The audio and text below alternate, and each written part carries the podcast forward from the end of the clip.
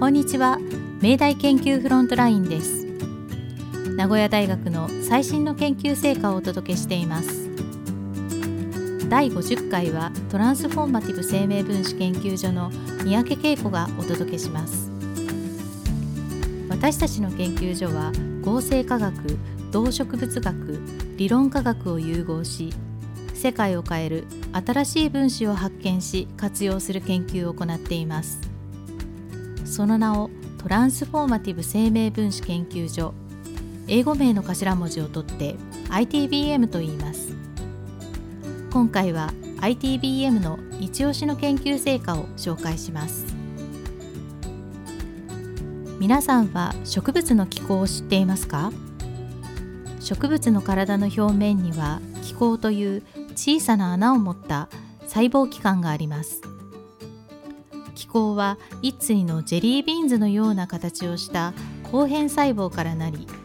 まるで人の唇のような形をしています。その小さな穴を開閉することで、二酸化炭素や酸素などのガス交換や水分調節が行われています。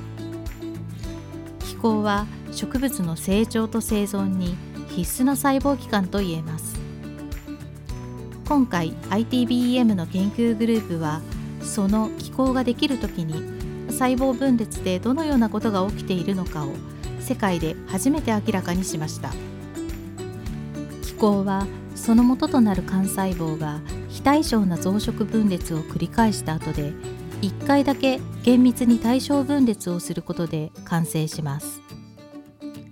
細胞分裂では細胞周期と呼ばれる一連のプロセスが厳密に制御されています。しかしこれまで増殖分裂と対称分裂に切り替わる仕組みは分かっていませんでした。そこで研究グループは、細胞周期の各時期で異なる傾向を発する分子を用いて、生きたまま細胞分裂を観察し、その速度を比較しました。その結果、増殖分裂に比べ対称分裂では速度が遅いことが分かりました。次に研究グループは、分裂速度が遅くなる仕組みを明らかにするため、気孔を作る司令塔のミュート遺伝子の下流にある細胞周期阻害因子の エスエムアールフォー に着目して実験を行いました。その結果、ゲノム編集技術を用いて エスエムアールフォー を欠損させると分裂速度は速くなり、逆にエスエムアールフォー を過剰に発現させると分裂速度が遅くなることが分かりました。いずれも分裂初期の ジーワン 期に大きく影響を与えており、 エスエムアールフォー が分裂を進めるサイクリンというタンパク質に直接結合して速度を遅らせることが示されました。また興味深いことに、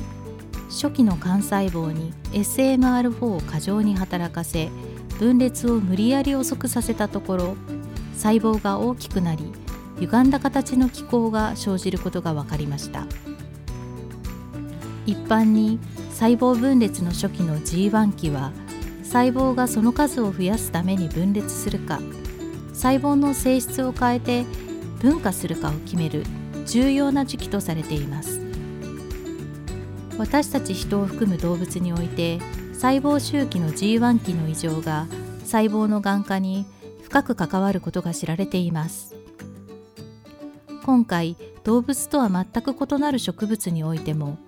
細胞周期阻害因子による ジーワン 期の原則が気孔という特殊な細胞の形成に必須であることが明らかになりました。またこれらの知見は、細胞周期の速度を変えることで植物の細胞の形、大きさ、アイデンティティを操作できる可能性も示唆しています。研究を行った鳥居恵子主任研究者は、顕微鏡を用いて植物の細胞周期をライブで観測できるようになったことが今回の発見につながりました。動物の幹細胞や植物の気孔という全く異なる細胞が分化する際に、細胞周期の速度の原則という共通性があることも分かり、改めて植物の研究の面白さ、幅広さを実感していますと話しています。この研究について詳しくはにせんにじゅうにねんにがつじゅうよっか付の名古屋大学研究プレスリリースをご覧ください。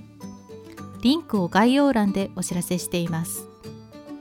それではまた次回お聞きください。